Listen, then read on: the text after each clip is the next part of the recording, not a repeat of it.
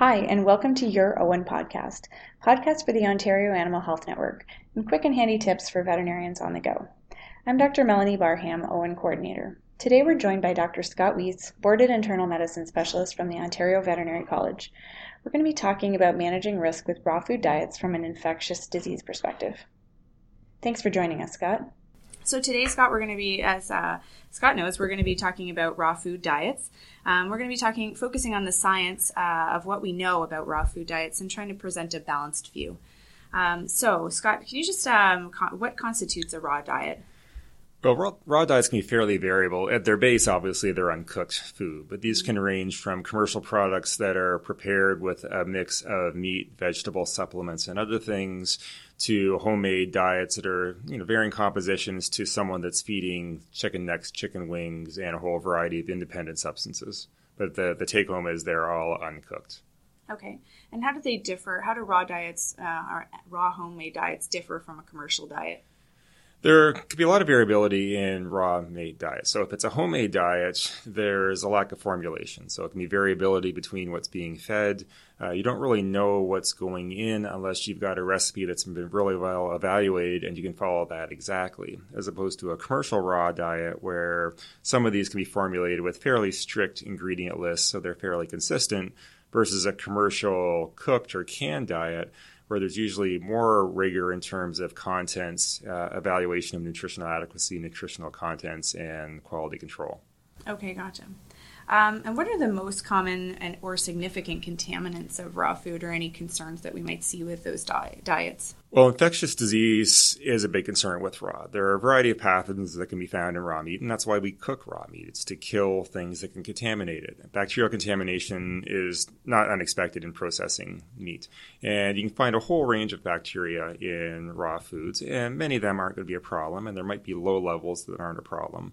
But there are some that can cause serious disease in animals and people, salmonella being probably the most common one or the most concerning one, but other bacteria such as E. coli, Campylobacter, Listeria, and potentially some parasites can be of concern. Okay. Um, now, some people who have who are kind of raw food proponents do mention that um, they kind of talk about um, that dogs are not necessarily as affected by these pathogens as people or or cats or whatever. Is that what is there validity to that? Yeah, there are a lot of internet statements out there saying things like the dog's GI tract is very acidic or it's very short, or even the FDA has said dogs can't get salmonella, which is clearly wrong. We know dogs can get salmonella, they can get Campylobacter. Um, they don't every time they get exposed to it, just like people don't. It depends on how healthy the dog is and the amount that they ingest and how healthy their gut is. But they certainly can and do get infectious diseases from eating raw food. Okay.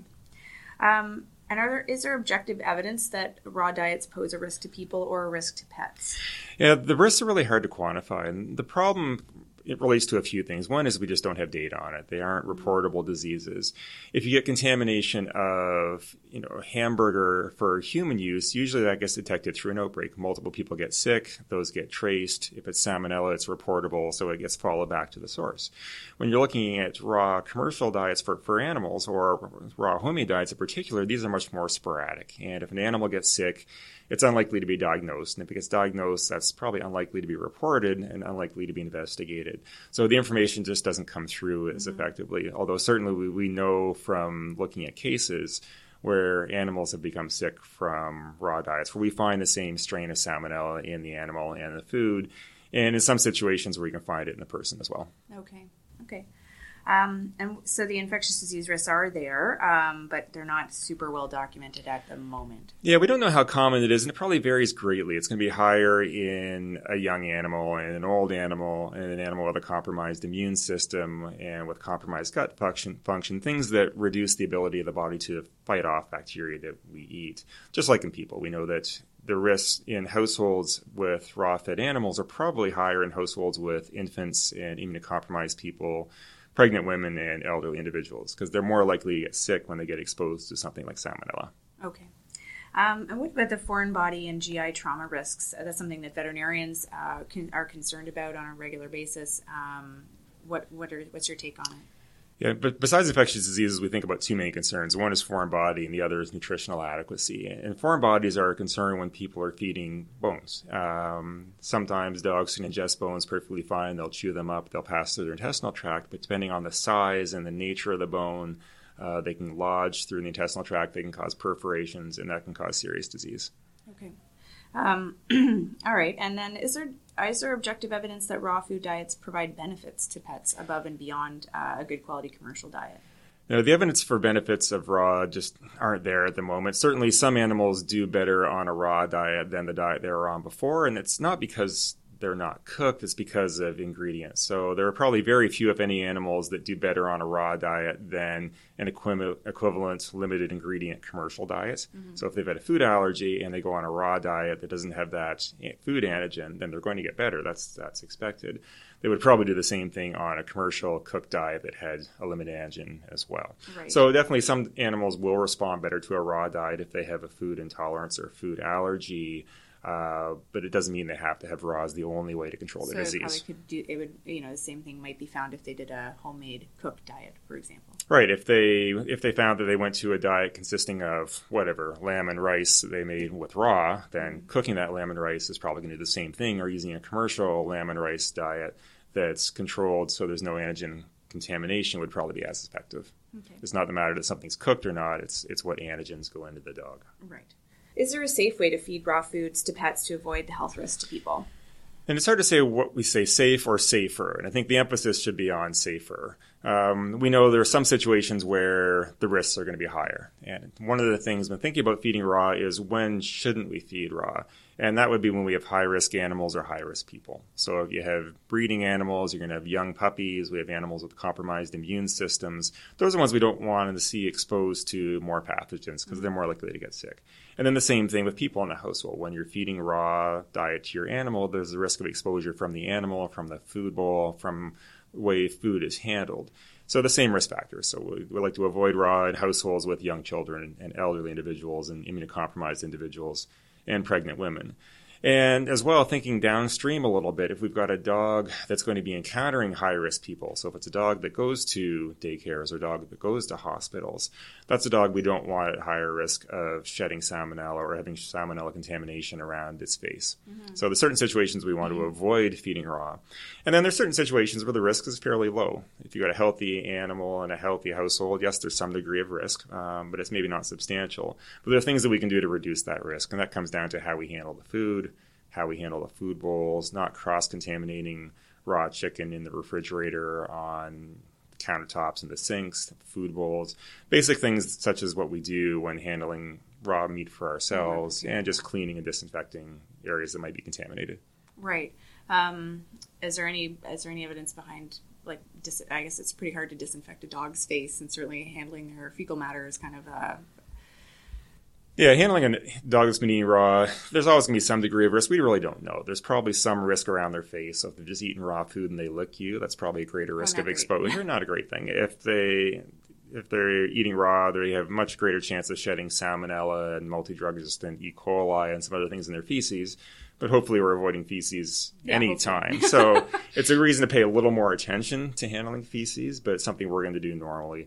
So we don't really know what the risks from that dog are. The, at the individual level, the, that one dog that's care that's feeding raw probably poses a little bit risk, but the more and more dogs that are there and the more and more they get exposed to higher risk people, that's when the risk probably comes in. So at the household level, common sense, handling feces well, washing hands, handling food properly, don't let the raw food drip onto the vegetables in the fridge and the countertop. A lot of little things that we can do that are common sense that just don't always get done. Okay. Um, and what about irradiation and HPP? Yeah, so one of the things is people want raw food because they want the food to be raw, but there are things that we can do to reduce the risk of bacterial contamination. And, and there are two main things that can be done. One is irradiation, which is highly effective at killing bacteria and is just not very palatable for a lot of people that want to feed raw. Uh, the best approach at this point beyond that is high pressure pasteurization. That's where essentially is what it is. You use high pressure to destroy bacteria in a sample. So it doesn't cook it, it produces very minimal heat during the process. but it reduces the bacterial contamination down quite substantially and probably makes it at similar risk to a commercial dry food. There's always some risk of, of contamination of any food that's out there. So high pressure pasteurization brings that risk down quite a bit. So if someone's going to feed raw, um, that's a way to reduce the risk. Okay, and are those a, is that that's something that you would have to get done with a commercial raw food diet? I imagine. Yeah, the, there are various like a home irradiation kit or. A... Yeah, you can't irradiate on yourself. There there are various companies that offer high pressure pasteurized food, and those are I think getting more common, and they're really pushing that as mm-hmm. something that separates them because there's that greater level of security there.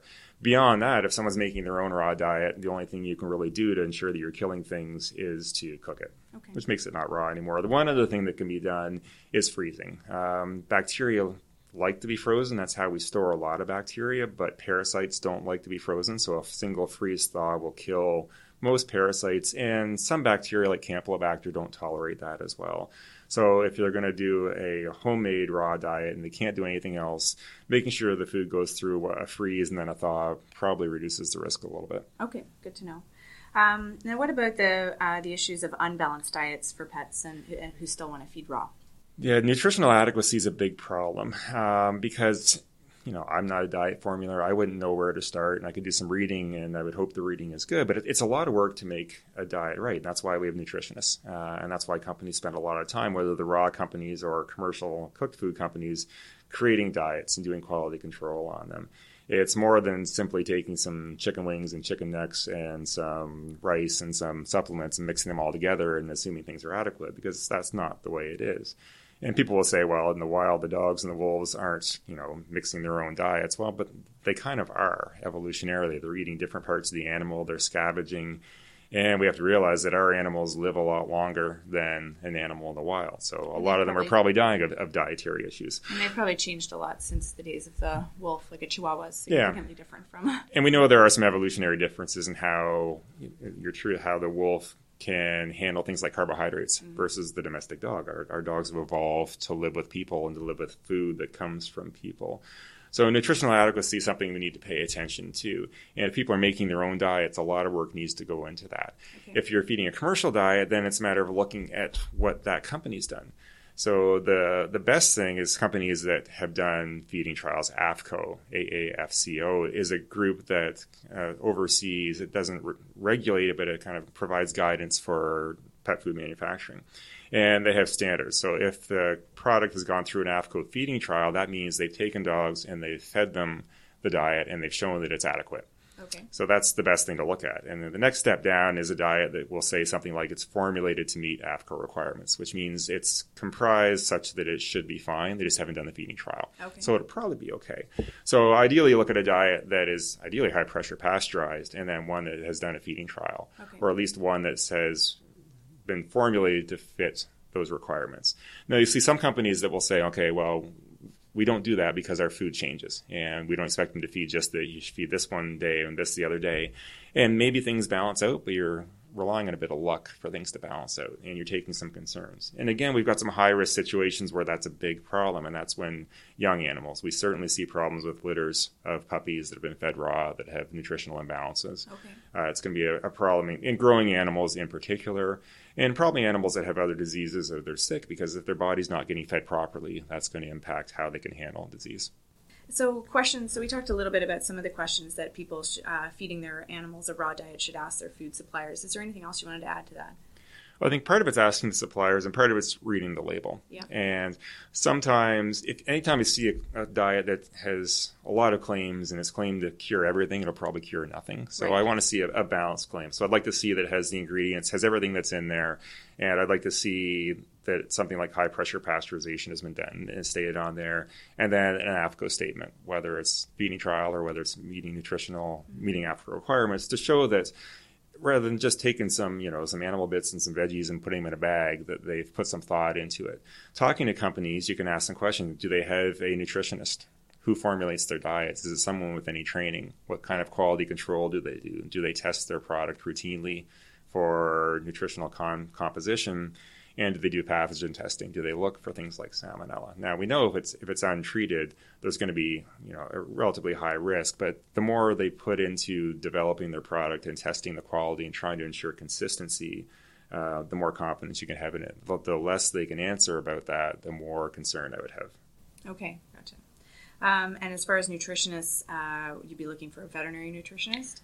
Ideally, if you're talking about the nutritionist, you'd be a veterinary nutritionist, or at least someone with animal nutrition. Not, not all people have training in you know, a PhD in pet food nutrition because there aren't that many out yeah. there.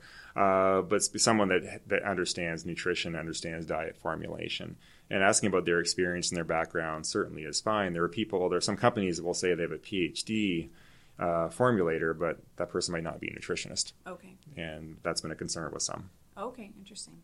Thank you very much for joining us, Scott. Be sure to join in to part two where we continue our discussions with Dr. Weese. In a couple of weeks, we'll also be welcoming Dr. Adronie Verbrugghe, who is a board certified nutritionist um, and research chair from the OVC, and we'll be talking about raw food and homemade diets from a nutritionist perspective.